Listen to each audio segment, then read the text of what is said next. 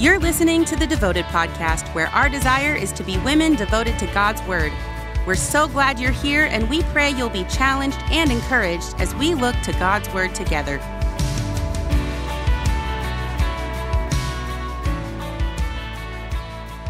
Whenever I come to a beginning of a new year, or I suppose if I'm being real honest, not just the beginning of a new year. It could be the beginning of a new week or a new month or just any time when you feel like you get to wipe the slate clean and get a new checklist going. And but it does seem that at the beginning of the year that's when most of us kind of really get those checklists ramped up and ready to go. And, and I like that stuff. I really do. And I do think that probably each of these podcasts that have been the first one at the beginning of the year, we kind of, I just like to sit and talk to you guys. I just like to sit and kind of share with you some of the things that the Lord's put on my heart as I'm going into this new year. And, and I'm always very prayerful about that, that, you know, maybe these are the, some of the same things that the Lord might be resting on your own heart. And just as you think about what you got going. And I say the first of the year because that's when this is going live. But honestly, somebody could pick up the podcast and start this in June. And I hope that you always hear that we need to be reminded of the scriptures that tell us that his mercies are new every morning. We don't need January 1. We don't need the start of a new month. We don't need the clean journal. Every day, every moment can be brand new and fresh with the Lord. That's just amazing mercy and grace that he provides. But as this is first of the year for us, for me, as I'm looking at this, the thing that I was thinking about for this coming up year, for this coming season, is what are the things that we really do need? I know when my kids were little, and I actually probably still rehearse this in their brains from time to time, but when you'd go to the store and there's always those amazing impulse purchases that are right at the checkout, right? And it's the amazing thing of silly putty or this little junky toy that you know is going to break in about three seconds. And it never fails. That's when they kind of come like, oh, I really need this and they'd get it. Oh, can we get this? Can we get this? I really need this. And I remember very early on, Chris talking to our boys and saying, okay, let's talk about what a need is and what a want is.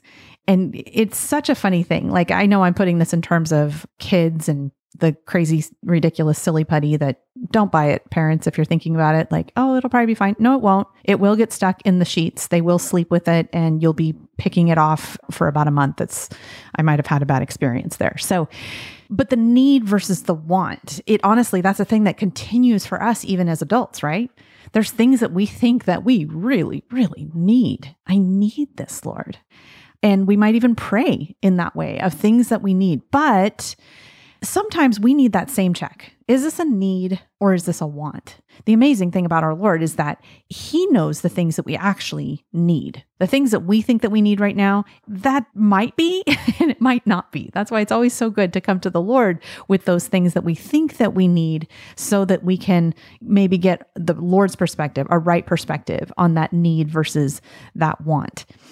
But I was thinking just recently about the things that we need and truly what is all that we need. And so I just felt like I wanted a little bit of refresher in the scriptures. And I thought I would just kind of have you guys join me in this and just a refresher on the things that we need and truly what it means to have sufficiency in Him alone. We hear that word, it sounds like a very Bible Christiany word that He is sufficient. And what does it look like to have sufficiency. It's not always a word that we use maybe every day, but it just means that it's adequate, that it's enough, that it is precisely what we need. I I, I kind of think of this in the image uh, when you're baking, and you've got the bakers that get the flour and they very evenly scrape off the top. So it's just like the perfect amount. And then you have some that are like me that are a little bit more like the dumpers. And we just kind of throw it in there and eh, it looks pretty close. I confess I am a little bit more in that route. But when I think of what's exactly sufficient, what's exactly adequate, it's that perfect cup of flour that's just been scraped off and it's that smooth. It's just perfect. It's exactly what's called for. It's exactly what's needed. And that's the picture that comes to mind when I think of sufficiency. So when we translate that and we think, okay, well, what does it mean to really find sufficiency in Him alone? When we think about that, when you just marinate on that a second, there's just such a peace and removal of all stress to know that He is that perfection. He's that sufficiency. He's all that we need. I love the Corrie ten Boom quote. If you've never read Corrie ten Boom from The Hiding Place and her experiences in a concentration camp in Nazi Germany, crazy, harrowing story, and yet so faith building at the same time. But she says something in there, actually reflecting on her experience within that. And but she says you can never learn that Christ is all you need until Christ is all you have. Now, most of us are not going to go through an experience that's quite as harrowing as a ten Boom in a concentration camp, we hope, where most of the, even the bare necessities that we would think are just our common comforts were removed for her. And yet she found that even in that, even in the dark stuff, even when you're cold and hungry and lice are eating at you, is with what they went through in that concentration camp, you never learn that Christ is all you need until Christ is all you have. Makes me reflect on how good we have it, that we don't usually go through circumstances like that. And so maybe that's why sometimes we don't think that we need Christ as much as we truly, truly do because we have so many other things and comforts and things that kind of mask maybe what's filling those different areas. And so we think, oh, we're, we're kind of good. But really believing the scripture that Christ is sufficient. It's in Second Corinthians 12, 9 and 10. And it says, But he said to me, My grace is sufficient for you, for my power is made perfect in weakness. Therefore, I will boast all the more gladly of my weaknesses, so that the power of Christ may rest upon me. For the sake of Christ, then I am content with weaknesses, insults, hardships, persecutions, and calamities. For when I am weak, then I am strong.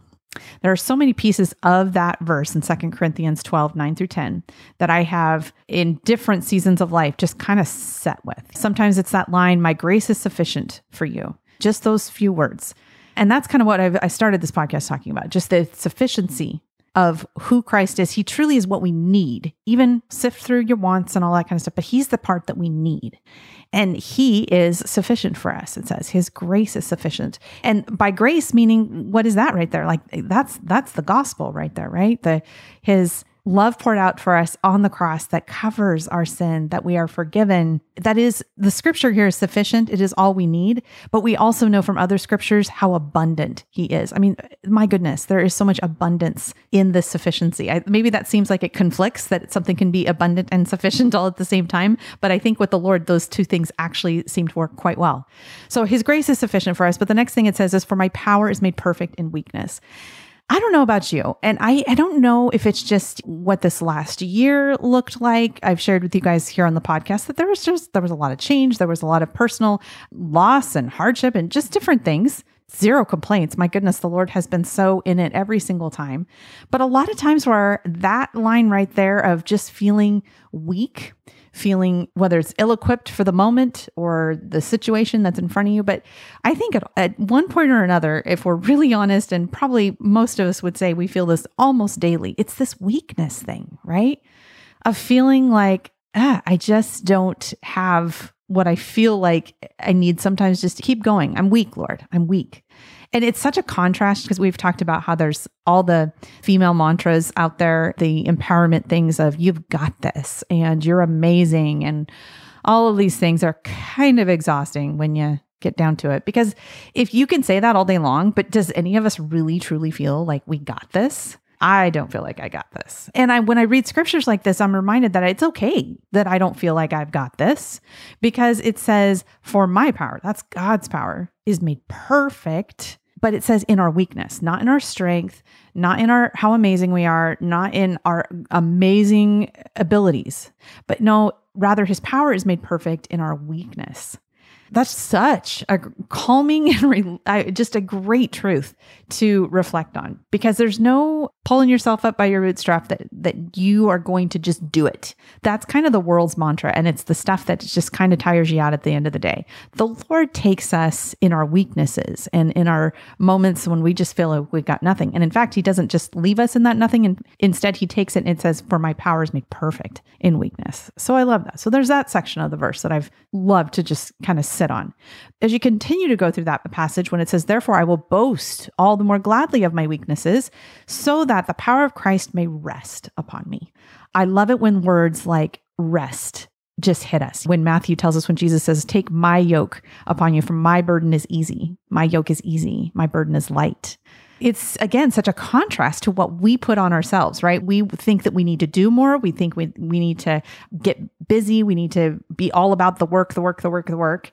And that is, this isn't a word to not work hard or to not give your best, but it is kind of a word to stop striving, you know, stop beating at the wind so much. And instead, there's this language like rest, like take his yoke upon us, which is easy, kind of chill out. And then it goes on, for the sake of Christ, then it says, I'm content. There's another phrase, I am content we struggle. I struggle. We all can be in these places of just not feeling content with where we're at. And maybe as the, that verse continues to go on, because I am content with what? With weaknesses, insults, hardships, persecutions, and calamities. Kind of things that we don't necessarily think to be very content with. Usually, when we feel like we're either in that mode of weaknesses or if we're being insulted or experiencing hardships or persecutions and calamities, those are typically the times when we have a tendency to be a little bit more of the martyr, a little bit more of the victim. Look what's happening to me. Why is this happening to me? The woe is me kind of thing. And really, I think those are a lot of feelings and thoughts that we kind of just need to take captive and give those to the Lord. And it's, it's something that we need to really repent of when we find ourselves in those thought patterns, those tapes that you run in your brain over and over and over that just tell yourself, this isn't fair. So and so isn't experiencing this. Why is this happening to me? Why did this happen why it's not a good cycle to get yourself into. And more than anything i think we just need to really repent of those thoughts give them over to christ and surrender those things. And instead take this part of second corinthians where paul's saying no i'm content in those things. Boy that's a challenge right there. How many of us feel like we are content to be insulted and to endure hardships and persecutions and calamities I think that's one I probably need to write down and put that one on my fridge and see how I'm doing with that one. But then he finishes off that passage and he says, For when I am weak, then I am strong. Over and over, this one, there was an old Steven Curtis Chapman song. You guys have heard me say this before, so I'm probably a broken record, but I just think of it often. It was a song that he sings this part of this line, basically, that says, Your strength is perfect when my strength is gone. You'll carry me when I cannot carry on. And it's a little bit of a melding of a couple places in the same passage. But when we're weak, that is when we're strong. How does that even make sense? How does it make sense that weakness and strength go together? And the key there is the Lord Himself, the sufficiency that He is, that He's just really all we need, that there's no component of you or me, of all the things that I've got that are going to carry us through and get us there.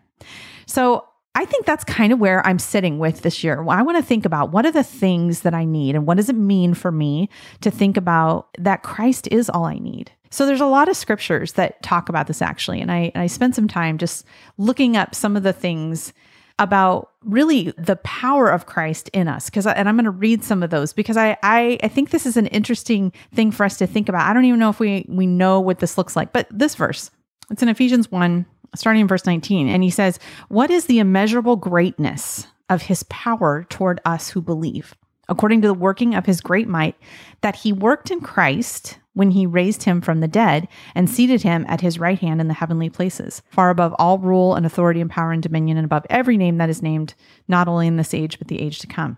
And so it's talking about Christ, but it's talking about the power that raised Christ from the dead and that verse 19 that we started says, What is the immeasurable greatness and power towards us who believe the power towards us? It's the same power that raised Christ from the dead. That's kind of an amazing thing when you think about and thinking about what does it look like then for Christ to be sufficient and all that we need. I kind of then start going to these verses that talk about this crazy power that God is that is more than we even need, right? I've been coming back to this verse quite a bit in the last few weeks, but it's Ephesians 3 20 through 21. And I'm going to back up a little bit, but I want to read this part because everybody's heard this part and this verse, and it's so good. But it says, Now to him who is able to do far more abundantly than all we ask or think, according to what?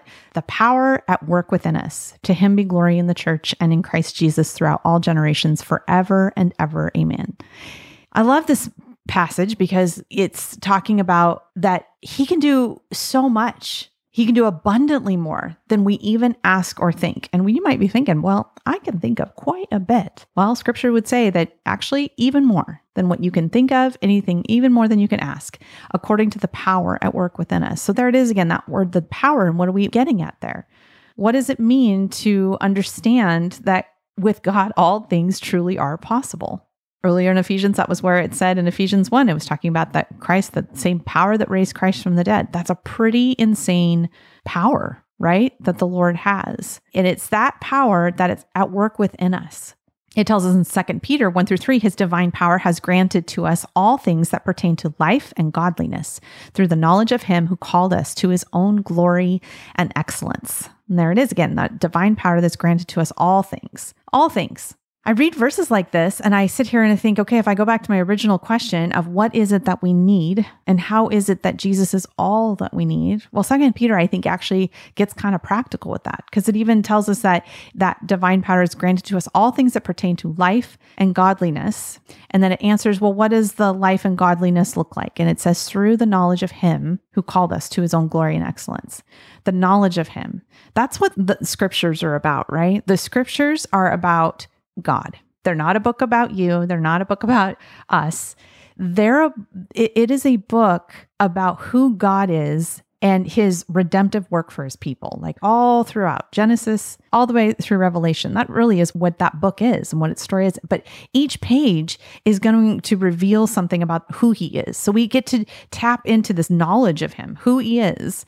And it's reading scripture then that tells us, and it says that all things that pertain to life and godliness. All the time we ask ourselves, okay, well, how do we practically know how to make this decision? What am I going to do? Sometimes people will take their Bibles and they'll just let it fall and they'll take their finger and they'll just put it down and that must be what it is because scriptures are telling us everything that pertains to life and godliness, right?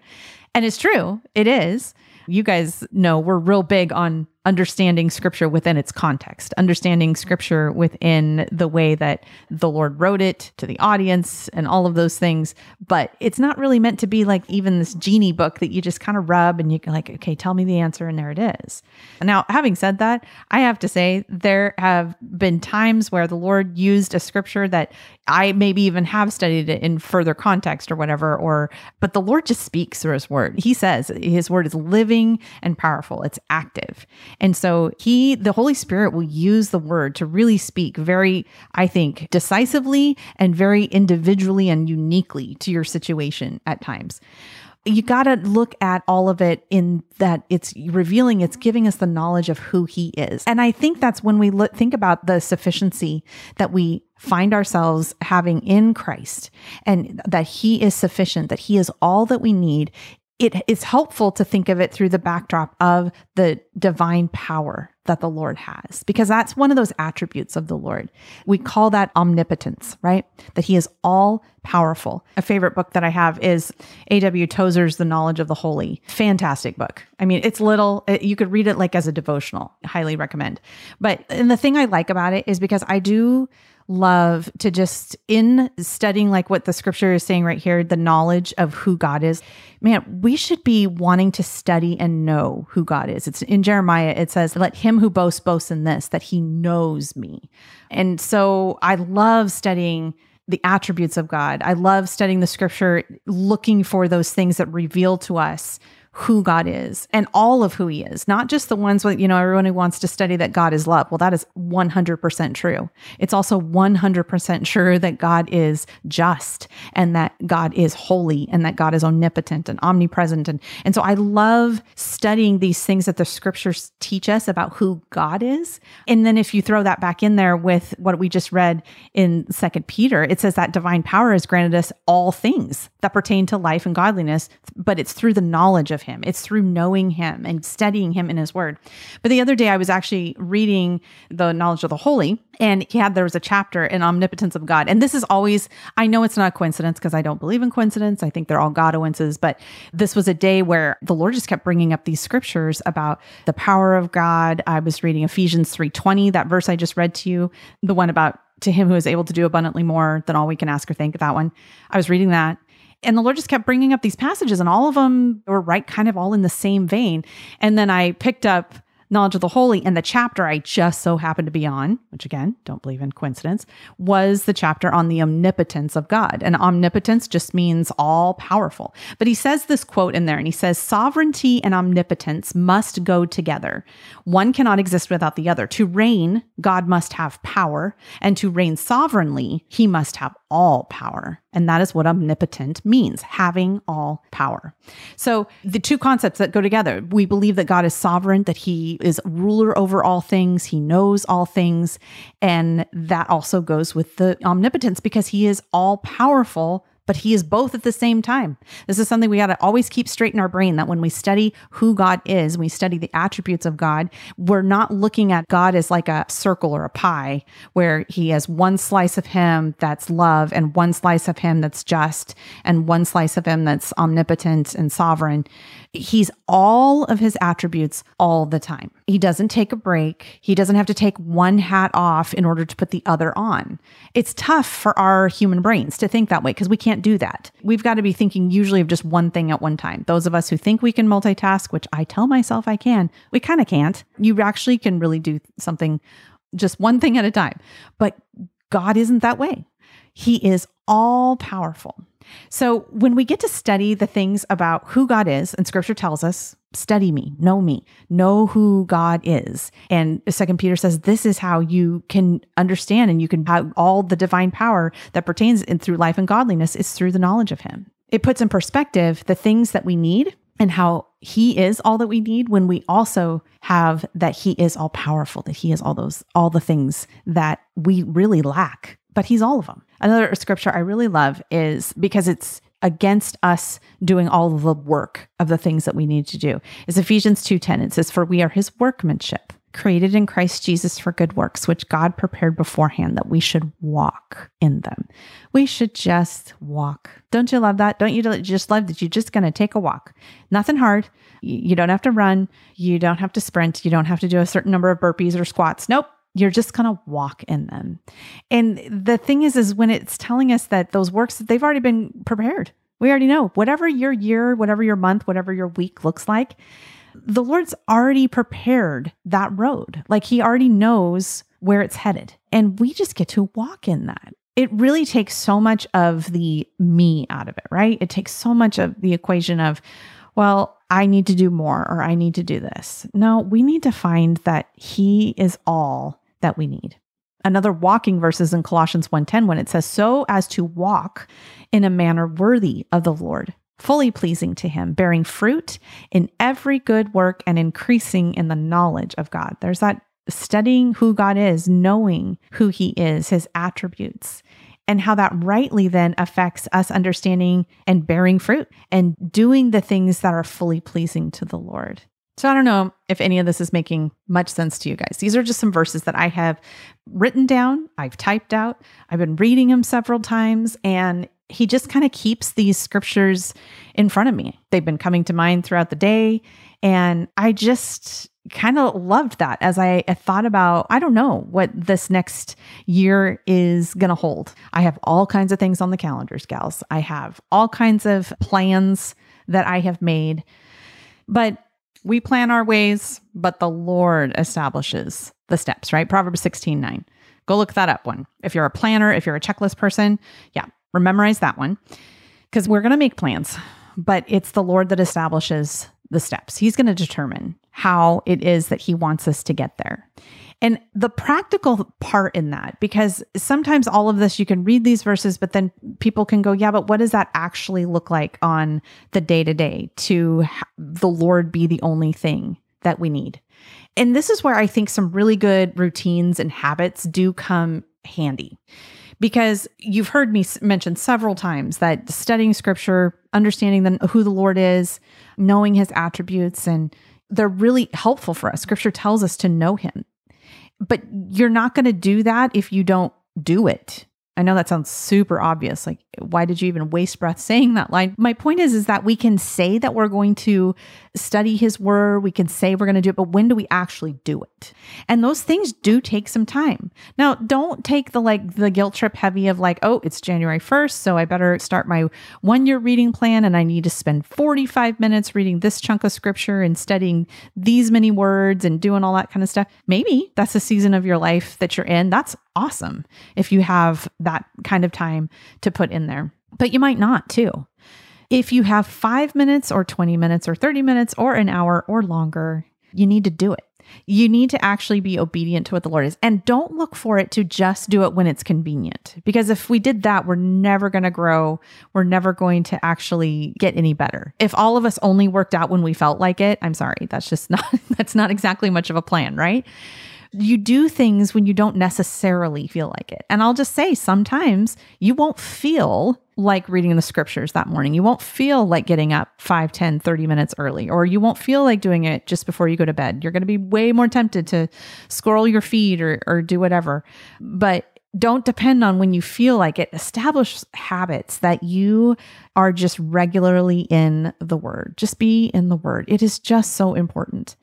Because really, when I think about whatever's coming up for us this year, what we know is that the more we're in the word, even if it's just, even if it's not like hardcore study, or maybe we're like not even pulling out something that you didn't have that aha moment or that light bulb as you were reading that passage this morning sometimes we think that it almost like didn't count if we didn't feel like we directly heard from the Lord in that passage. That's just not true. Go back into the podcast notes and look up these scriptures that I've read today because they all talk about increasing in the knowledge of God, knowing the power of the Lord, knowing that all of those things, but you have to actually spend time studying those things to get there. But none of them said that you're going to get it every day or every time that you sit down with your Bible, that there's going to be a shining light and this glorious angel sound, and you're going to just have this huge revelation. That shouldn't be the expectation for our time with the Lord. The expectation for our time with the Lord should be exactly that time with the Lord not looking for an answer necessarily, though we do that, right? We come to the Lord with our requests and and scripture tells us to cry out to him and he hears us. Yep, we do that. But more than anything, our expectation really should be to spend time with the Lord, to know him. All of the rest that is going to come after that. In Matthew, when it says, Seek first his kingdom and his righteousness, and all these things will be added unto you. Setting the perspective, setting the priority, I guess, on what should come first in those things. So as I look at this coming up season of life, this year, this month, this week, the things that I need, I want to be praying that, first of all, that the Lord will be supplying the things that I need. And I'll recognize the things that are needs and the things that are wants and know that I don't have to worry about really anything. Try to find worry or anxiousness or anything in a single scripture that we read today. It's just not there. In fact, the opposite is there. Even the acknowledgement of our weakness and the fact that we're going to be insulted and face hardships and persecutions. Nope, the word there was that we were to be content in those things. So there was no work in there. There was no striving. There was no anxiousness in any of those things. Rather, it's a focus off of ourselves and onto the Lord and who He is, knowing Him, studying His word to know who He is. All that I need truly is Jesus, right? How many worship songs, how many songs have been written that say that line? All I need is you, Lord. But I'm praying for you and for me that we actually kind of get that in a new way this year. That we will think through that really what we do need is we just need the Lord. That's all we need. That's it.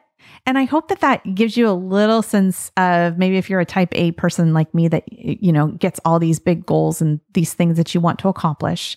Those are all great but take a deep breath and focus on on the Lord and off of the things that you think you want and the things that you think you need and focus on him because he will give us every single thing that we truly truly need. I said I was going to back up a little bit in Ephesians 3 and read some of the scripture that leads up to that really cool passage in 320 that says the now to him who is able to do far more abundantly. And so I just wanted to back it up a little bit because there's so much more in this passage right here. But starting in verse 14 of chapter 3, it says, For this reason I bow on my knees before the Father, from whom every family in heaven and on earth is named, that according to the riches of his glory, he may grant you to be strengthened with power through his spirit in your inner being, so that Christ may dwell in your hearts through faith, that you being rooted and grounded in love may have strength to comprehend with all the saints what is the breadth and the length and the height and the depth, and to know the love of Christ that surpasses knowledge, that you may be filled with all the fullness of God. That is truly all that we need. And that's the passage that leads right up into verse 20 that says, Now to him who is able to do far more abundantly than all we ask or think, according to the power at work within us, to him be glory in the church and in Christ Jesus through all generations, forever and ever. Amen. That's my prayer for us, for me, for you, for this year, or this season of life that you're in right now. Focus not on you, focus on the Lord. Realize He is all that we need. Go back and read Ephesians 3 14 all the way through the end of the chapter. To him be the glory in the church and in Christ Jesus through all generations, forever and ever. Amen. Thanks for tuning in to the Devoted Podcast. We are a ministry of Athey Creek Christian Fellowship in West Linn, Oregon. For more resources or if you need prayer or encouragement, send us an email at devotedpodcast at atheycreek.com.